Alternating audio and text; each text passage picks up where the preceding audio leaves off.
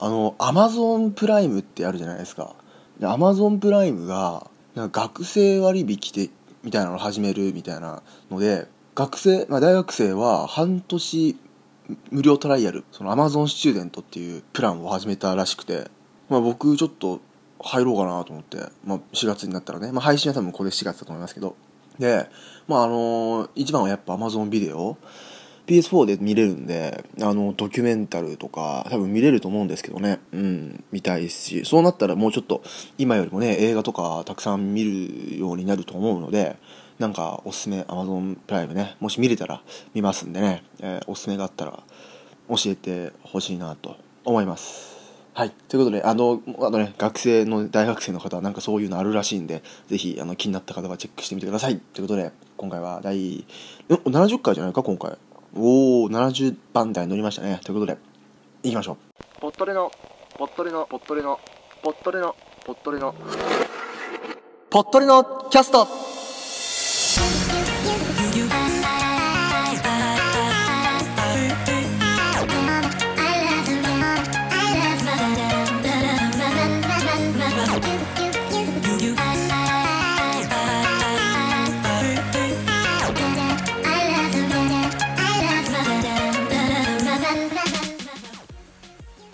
この番組はニュース、音楽、ボイスブログなど様々なテーマでゆるく雑談していく番組です。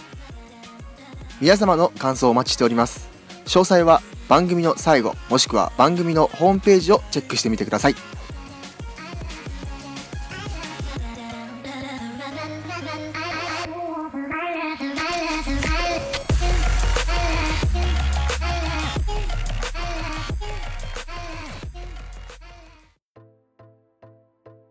さあ今回は70回ですけどいつものあれやりましょう。意識調査でございます。さあいきますよ。今回も4つね持ってきましたので。はい。じゃあまず1個目いきましょう。鉄道の専用車両あったらいいのはどれでしょう？列車に乗った時食べ物や飲み物の匂いが迷惑にならない。迷惑にならないかな。子供や会話がうるさくないかな。と心配したことないでしょうか。しかしそうした専用車両があれば心置きなく鉄道の旅が楽しめるかもしれません。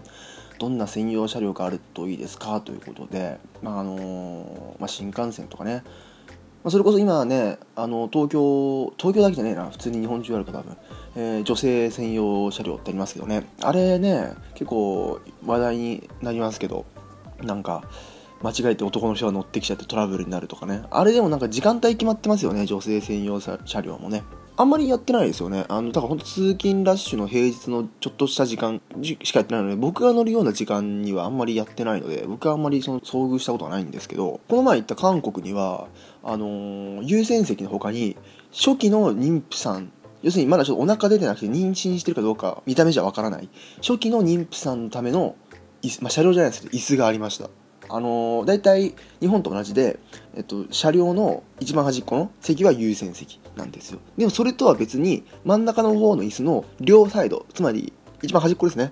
一番端っこの部分はピンク色のとこになってるんですよそこだけ。で車内モニターにもそのピンク色の席はあの初期の妊婦さんが座るかもしれない。要するにあの明らかにもうねお腹出てて妊婦さんですって感じだったらまあ譲ってくれる人いるじゃないですか。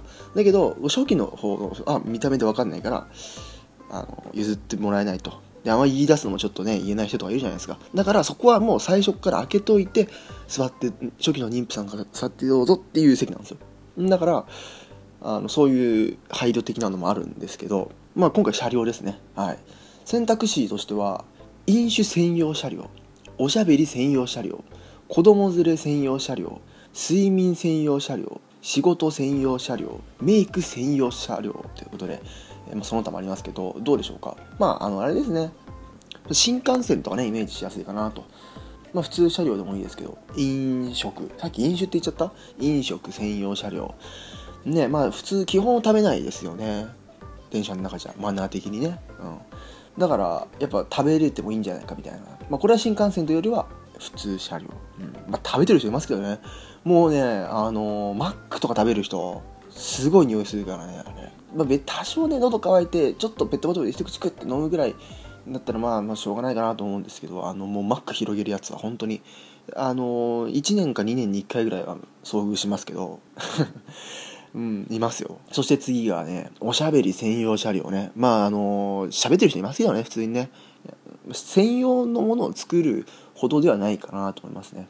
これ一番多いんじゃ多いんじゃないですか。子供連れ専用車両。やっぱあの子供キャッキャ騒いだりしますからね、うん、でそれが嫌だっていう人もいる。なんかサラリーマンとかね、うん、だったらもう子連れはもうまとめちゃおうかみたいな。ね。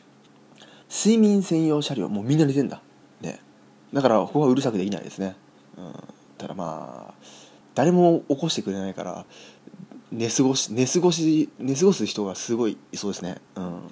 みんな起きてあやべえみたいなね。仕事専用車両。これはちょっとよくわかんない。サラリーマンが乗るってこと？それとも中で仕事をしていいってこと？中で MacBook 広げててもいいみたいな。目立ちますよね電車の中で Mac 広げてる人。ね。メイク専用車両。もうメイクね。もうメイクはさ家でやってって感じす。るだからそのメイク直し的な意味なのかな？ちょっと調節みたいな。うん。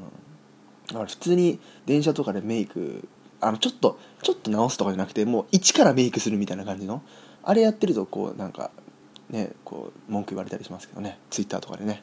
どれがあった方がいいと思いますか？僕はやっぱり子連れじゃないですか？まあこのね結果も子連れが一番多いんですよ45%次に多いのが睡眠専用。次が飲食専用。次が仕事専用。次がおしゃべり専用。最後にメイク専用と。ね。だから必要なんですよ。子供連れ。まあだから女性専用車両が必要かどうかそのあれは確多分痴漢防止かなんかでやってると思うんですけどまあ他にも必要な車両があるんじゃないかなとか。むしろこうこういう専用何々ん？何々専用車両自体が嫌いみたいな逆差別的なね意味でね。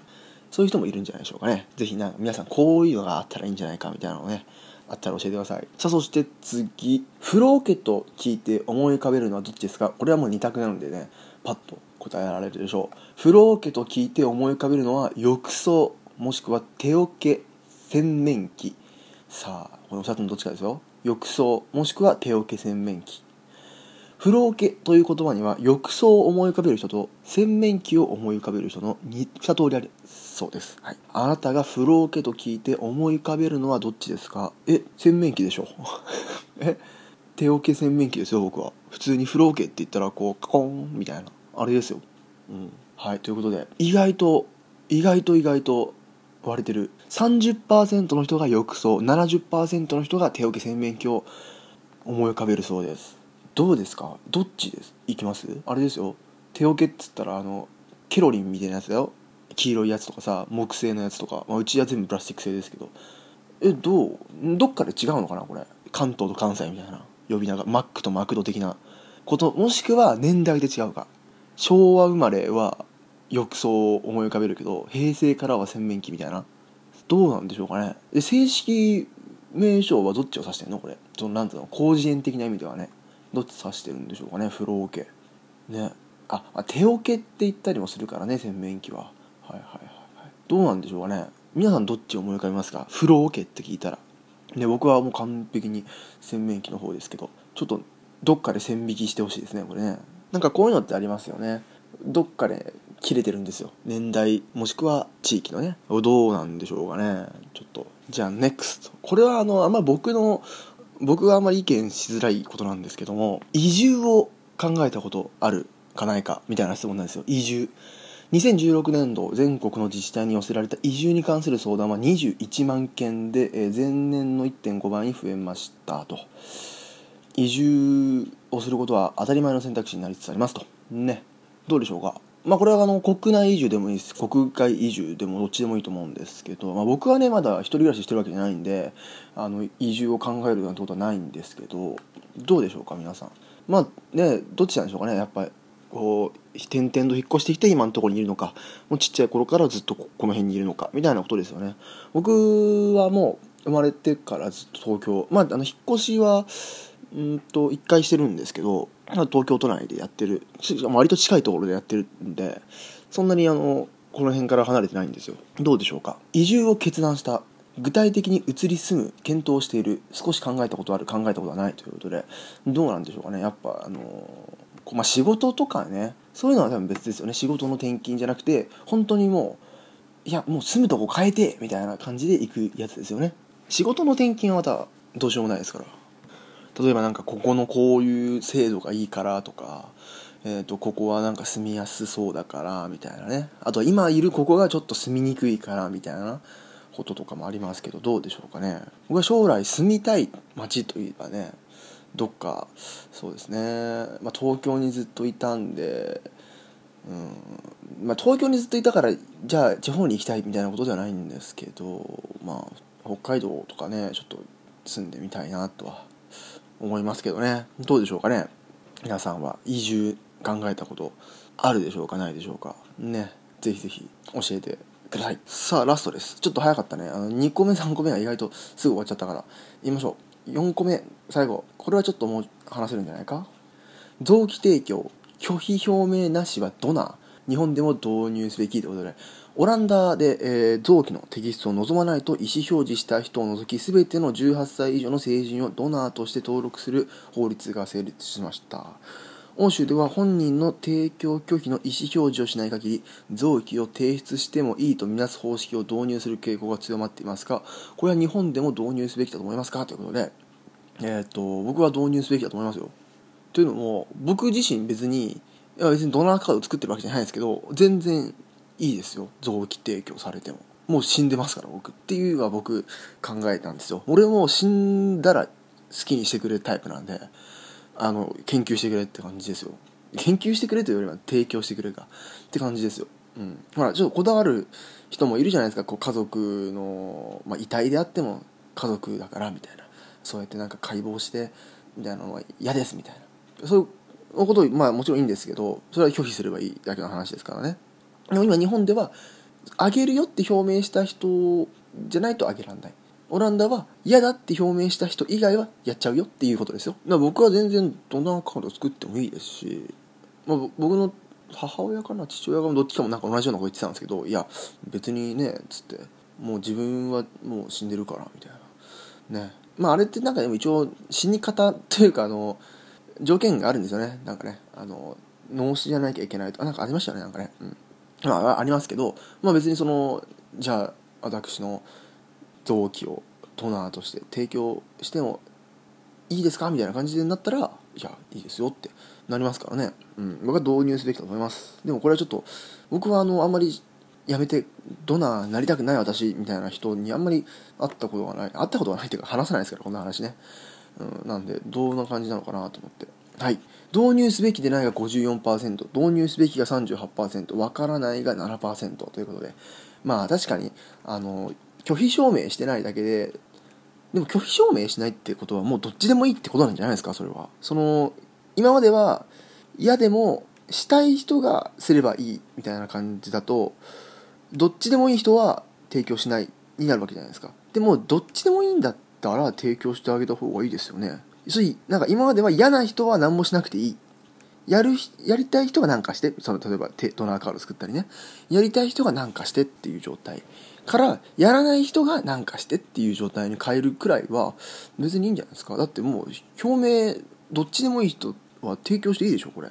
家族自分の意思じゃなくて家族が嫌がってんだったら家族がそういう手続きをしてあげればいいだけの話ですし。ね。うん。どうなんでしょうかね。まああのあれですよ。僕が生きてるうちはちょっとあれだなと思いますけど死んだというかその脳死移植みたいなそういうのですよ、うん。あのい自分が生きてるのに提供はちょっとうんってなりますけど、うん、あの自分が例えば脳死で死んだとしてみたいなそういうそういう話ですよ、うん、僕はね。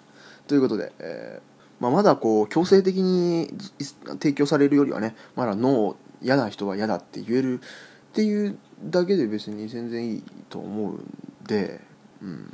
まあ、ちょっといろいろねこう法律との絡みでちょっと難しいところがあるみたいなんですけど、うん。まあ、僕は僕個人単体では別に全然導入してもいいですよっていう感じですね。僕はもうねその死後のことまで考えてませんから。はいということで、えーまあ、皆さんもねこの臓器自分は世間的に導入じゃなくて自分単体ではドナー拒否派か賛成派かみたいなそういうのもちょっと言いたい方は教えてください。ということで、えー、今回はね4本専用車両フロー系移住どうなんこれね4つ紹介してきました、えー皆さんのね意識も調査させてください。皆さんの意識を意識を書いてください。どういう日本語？意識をぜひお便りハッシュタグに載せてぜひぜひ、えーつぶやいてください。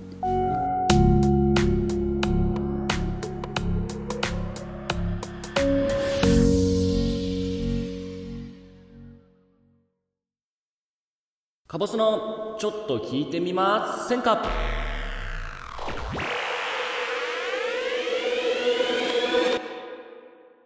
おはようございます。カボスでございます、えー前回 NBA プレーオフの、え1回戦の見どころ、えー話してましたけども想像以上に、えー熱くなりまして1回で終わらなかったので今回ウエスタンカンファレンスの見どころについて話していきたいと思います。それでは行きましょう。はい。第6回目でございましょうか。カボスのちょっと聞いてみませんか。NBA プレーオフスペシャルです。こんな感じだったっけ？前回。よし。皆様どうぞよろしくお願いいたします。ということでウエスタンカンファレンスなんですが NBA ここ10年ぐらいかな。えずっとね成功到底って言われてたんですよ。これあの日本でもね、えー気圧の勉強するときに聞いたことあるかなとは思うんですけどこれ NBA でもよく言われてて実は今回もそうだったんですけど西ウエスタンカンファレンスに所属してるチームってすごい強豪チームが多いんですよ。対して東のチームっていうのは実はまあもちろん NBA プロリーグですからめちゃくちゃ強いんですけど西に比べるとちょっとレベルが低いなっていうところがあるわけですね。でこの壮絶なウエスタンカンファレンスのレギュラーシーズンを勝ち残った8チーム早速紹介していきたいと思います。じゃじゃん！1位ヒューストン・ロケッツ。2位ゴールデン・ステート・ウォリアーズ。3位ポートランド・トレイル・ブレイザーズ。4位オクラホマシティ・サンダー。5位ユタ・ジャズ。6位ニューオーリンズ・ペリカンズ。7位サンアントニオ・スパーズ。8位ミネソタ・ティンバーウルブズですね、えー本日ミネソタ・ティンバーウルブズ8位のミネソタ・ティンバーウルブズと9位のデンバー・ナゲッツが直接対決をしてプレーオフの座を争いましたが、えーミネソタが勝ちまして無事ウエスタンカンファレンス。8チーム決まりました。では早速見どころ解説いっていきましょう。まず最初は第4位オクラホマシティサンダー対ユタジャズですね。こちらどちらも48勝34敗。勝率は同じなんですけど勝ってるチームとか、えー勝ち越してるチーム数とかそういうのでね、えーちょっと4位5位って分かれてるんですけれどももっと言ったら6位のニューオーリンズ・ペリカンズも48勝34敗なのでねはい。では、オクラホマシティサンダーといえば、これは皆さんも聞いたことあるんじゃないかな。ラッセル・ウエストブルック、え通称西ブルさんですね。西ブルさん去年、シーズン通しての、えー平均でトリプルダブルを出すっていうね、えー偉業を、怪物の偉業を成し遂げたんですけど、史上2人目なんですけど、実は今日の試合で、今年もシーズン通してのトリプルダブルを達成してしまったんですね。2年連続。化け物ですよ。そんな、えーオクラホマシティサンダーには、レギュラーシーズンが始まる前に、インディアナ・ペイサーズのポール・ジョージ、えーニューヨーク・ニックスのカーメロ・アンソニーが合流しまして、えー新たな OKC の、えービッグ3を結成して、ただね、ちょっとレギュラーシーズン、まあ、うん、序盤全然うまくいかなくて、中盤ちょっと良くなったかなと思い始めたんですけど、まああまり良くない、ケミストリーが良くない状況が続いて、まあ結局4位は獲得したんですけど、ちょっとプレーオフにも不安を残すようなレギュラーシーズンでしたね。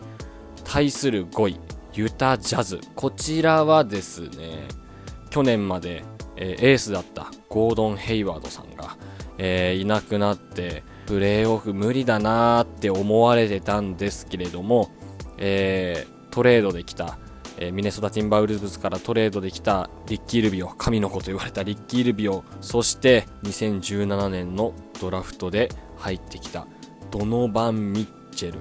この選手が、えー、ルーキーなんですけどね、えー、エース級の活躍をしてまして、今年のルーキーの中で平均得点が1位と、新人の、スリーポイント成功数も今日更新したのかな通算1位になったわけですね。このドノバン・ミッチェル君も新人王の候補、最有力候補の一人ですね。はい。で、まあこのノリに乗ってるユタ、そしてビッグ3を擁する OKC、この1回戦はとても見どころがたくさんあるので、一つ挙げるなら、まあラッセル・ウェストブルック、そしてドノバン・ミッチェルがどんだけ点を取るかっていう話でございますね。次、3位、ポートランドトレイルブレイザーズ対えー、6位、ニューオーリンズ・ペリカンズですね。3位のポートランド・トレイル・ブレイザーズは、バックコートコンビですね。こちらも、デイミアン・リラード、そして、CJ マッカラム。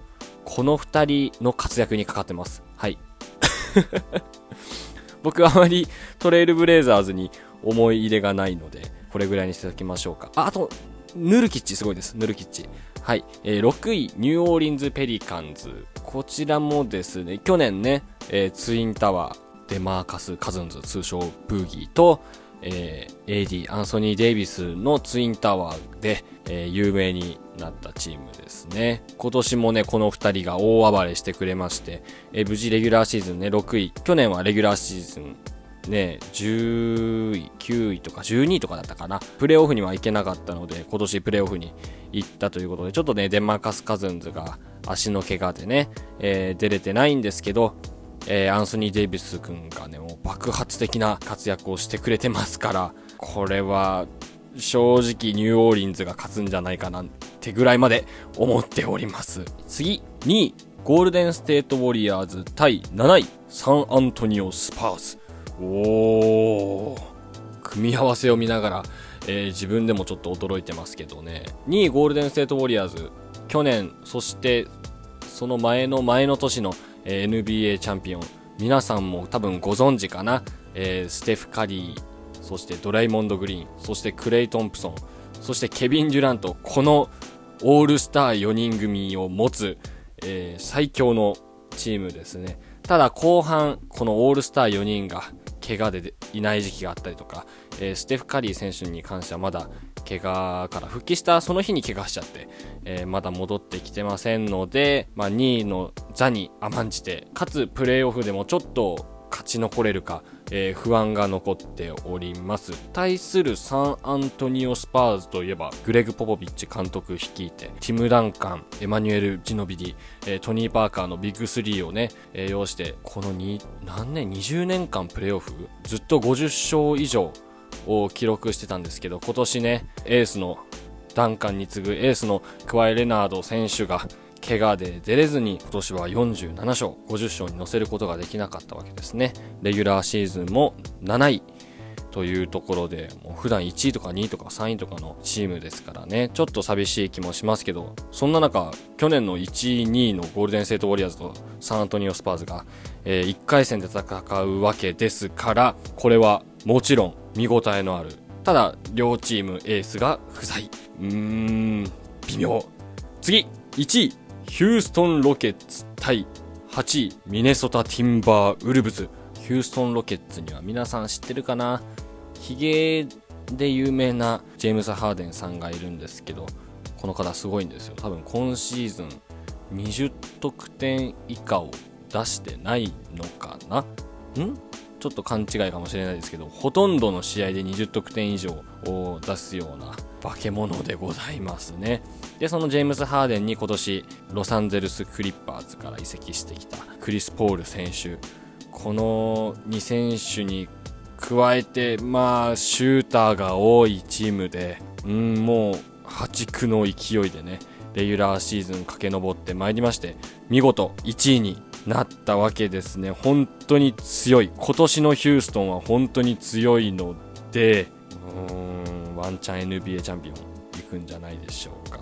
対するミネソタ・ティンバー・ウルブズもね、レギュラーシーズン前にシカゴブルーズから、えー、ジミー・バトラー選手が移籍してきまして、アンドリュー・ウィギンズ、えー、ジミー・バトラー、カール・アンソニー・タウンズ、そしてベテランガードのジェフ・ティーグとかタージ・ギブソン、えー、これらの選手でね、えー、今年こそはプレーオフもう14年ぶりとかのねプレーオフ目指せるんじゃないかと期待されながらも序盤調子悪くて中盤調子良くて後半大丈夫かっていうところで今日ギリギリプレーオフの座を奪い取って、えー、見事14年ぶりのねプレーオフ進出決めたわけですね。ただ相手がヒューストン・ロケッツですから正直分は悪いですけれどもぜひね1回でも多く勝てるように頑張ってもらいたいです。はいということで前回と今回にかけて NBA プレーオフの1回戦の見どころを見どころというかチームの紹介をしただけなような気がしますけれどもえー、喋らせていただきました。長い時間お付き合いいただきありがとうございました。ちなみにね前回と今回で述べた16チームの中に私の応援してるチームは入っておりません。はい。ダラス・マーベリックスっていうんですけれどもね。来年こそはプレーオフいけるといいな。それでは皆さんまた会う日まで。さよならさよならさよなら。さあ前回から引き続き NBA の話をしてもらいましたけど僕ね NBA ねあの前回言ってましたけどあのレブロン・ジェームズがそのマイアミヒートにいた時にちょっとだけ見てたんですよね。あの、うん、でも最近全然見てないですね、まあ、僕が好きだったのはあのレイカーズのコービー・ブライアントだったんですけど、うん、それも僕が中学生の時にバスケやってた時ちょろっとぐらいですね。あの見見づらいんですよ。地上波とかでやんないから。あのスカパーかなんかで見なきゃいけないから。BS か。BS かなんかで見なきゃいけないから。とにかく見づらいと。ね。まあ、その時ぐらいですかね僕見てたのだから僕全然知らないですけどチーム名だけはなんか聞き覚えあるの何個かありましたけどね。有名なポッドキャスト番組ラジオ番組の東京ポッド許可局ってとこであのサンキュー達夫さんって方が言ってましたけどあのレブロン・ジェームズがいると、まあ、バスケ10人じゃないですか5-5で。ただレブロン・ジェームズがいると1匹のゴリラ対9人の人間になってるっていうねあの面白い例えをしてましたけどもう本当にそんな感じなんですよあのレブロン・ジェームズって選手は。すごいんですよ本当に。ということでね、えー、カボス君へのお便り、また NBA ファンの方のね、感想なども欲しいですけど、えー、カボス君へのお便りは、えー、通常のポットと同じく、ハッシュタグ、ポットでおつけるツイート、もしくは saturday.podcast.gmail.com。まあ、あの、ホームページに行けばね、簡単なお便りの送り方、えー、載ってますので、そちらから送ってください。Google フォームでもお待ちしております。今日の動画。さあ、今日の動画いきましょう。今日の動画はですね、ミュージックビデオでございます。これだいぶ話題になってニュースにもなってたんで、まあちょっと前に公開された動画ですけど、皆さんもう結構見た人多いんじゃないでしょうかね。今回はバンドですね。はい。バンド、ジェニーハイというバンドなんですけど、こちらどういうバンドかっていうと、えっ、ー、と、BS スカッパーで放送されているバズーカーという番組、えー、ずっと前にポットでも取り上げました。高校生ラップ選手権、あの大会を、え、主催している番組なんですね。え、BS スカパーのバズーカの知名度を上げるために2017年の放送より、えー、始動したプロジェクト。ということで、まあ、あの音楽フェスなど出演を目標にしているということで、この番組から生まれた派生バンドなんですけど、メンバーがだいぶ濃くて、まずはドラム担当。こちらあの MC をね、このバズーガという番組でも担当しているお笑い芸人の小籔和豊さん。小籔さんですね。そしてベースを担当するのが、えお笑い芸人野生爆弾のクッキーさん。川島さんですね、元。はい。そしてボーカルを担当するのが、えー、僕このバンドは知らなかったんですけど、トリコの、えー、ボーカル中島一休さん。えー、そして、えギター兼プロデューサーとして、あの、だいぶ世間をお騒がせした、えインディゴーラエンド、そしてゲスの極み乙女の川谷絵音さん。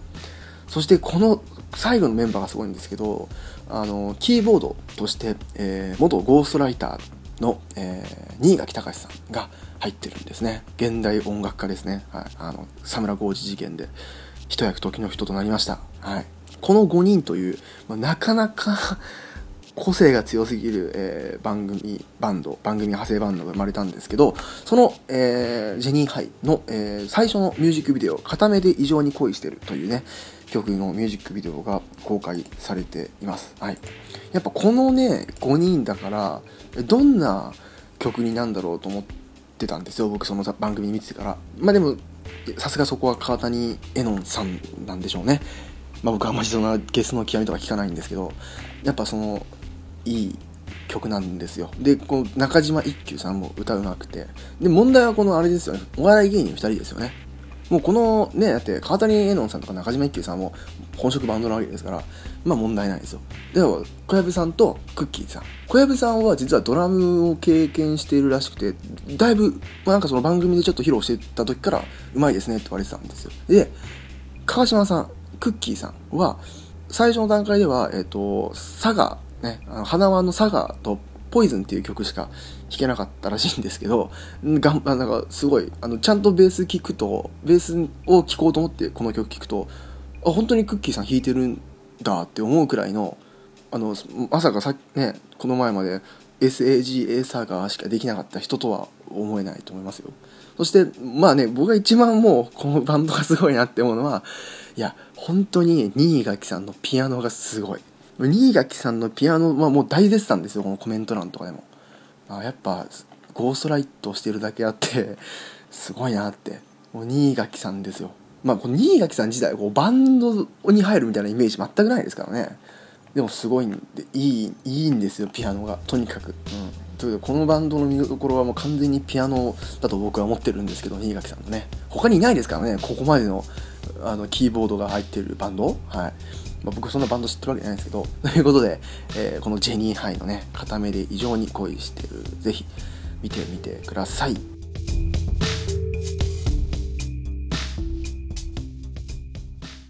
パワーニュース。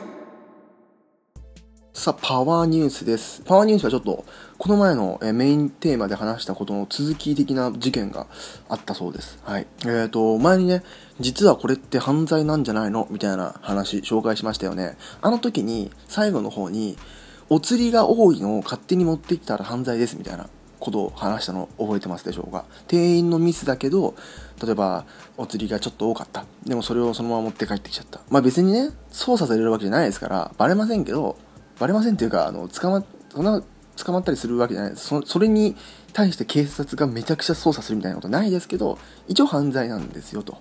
ね、細かく見たらね、まあその犯罪は解釈ありますから、たくさん。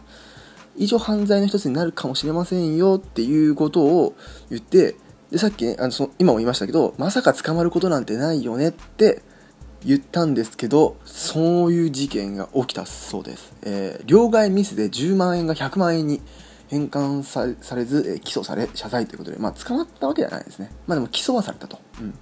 ほら、銀行で10万円を1000円札に両替したところ、誤って1万円札100万円を渡されたのに、返還しなかったとして、占有離脱物横領の罪に問われた男性の公判が行われましたってことで、やっぱ捕まるんですよ。しかもこれ銀行ですからね。その辺のお店じゃなくて銀行だから、こうきっちりこう監視カメラとかであのバレちゃったみたい。バレちゃったっていうか見つかったのかな？うん。どうなんでしょうかね。どうやら100万円もらってでまあそのまま持ってってちょっと使っちゃったみたいなんですね生活費に。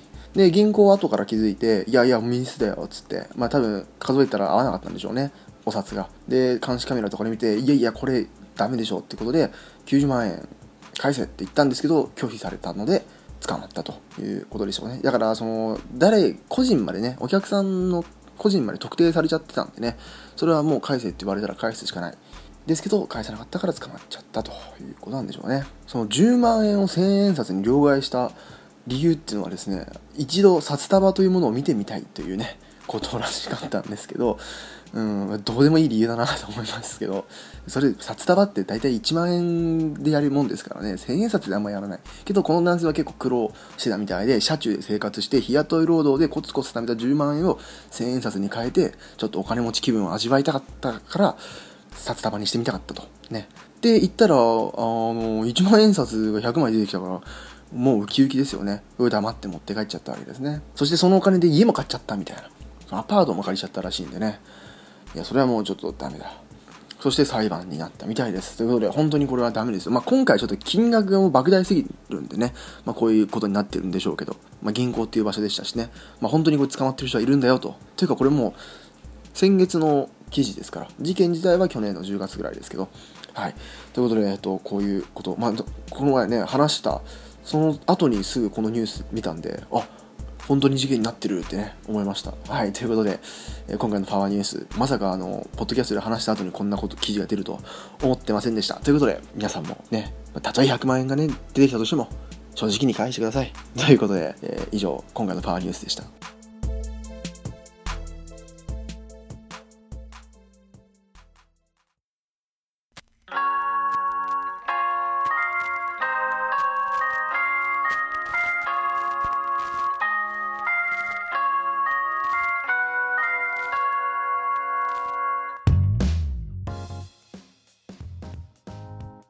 さあいかがだったでしょうか？今回ね皆さんもちょっといろいろこう考えてみてください。意識をね意識してみてください。適当。はい。そしてのジェニーハイのねミュージックビデオ個性派バンドですね完璧に。そして、えーまあ、パーニュースもね皆さん気をつけてください。はい。そういうわけで、えー今回は以上でございます。この番組では皆様からのご意見ご感想を募集しています。Google フォームまたはメールから送ってください。匿名希望の方はショートメッセージサービスサラハを開設しているのでそこから送ってください。メールアドレスは saturday.podcast.gmail.com ツイッターは @poddode ハッシュタグはハッシュタグポッドでです。ハッシュタグツイートもお待ちしております。その他細かい詳細はポッドレのキャストホームページをご覧ください。それでは皆さんまたお会いしましょう。では。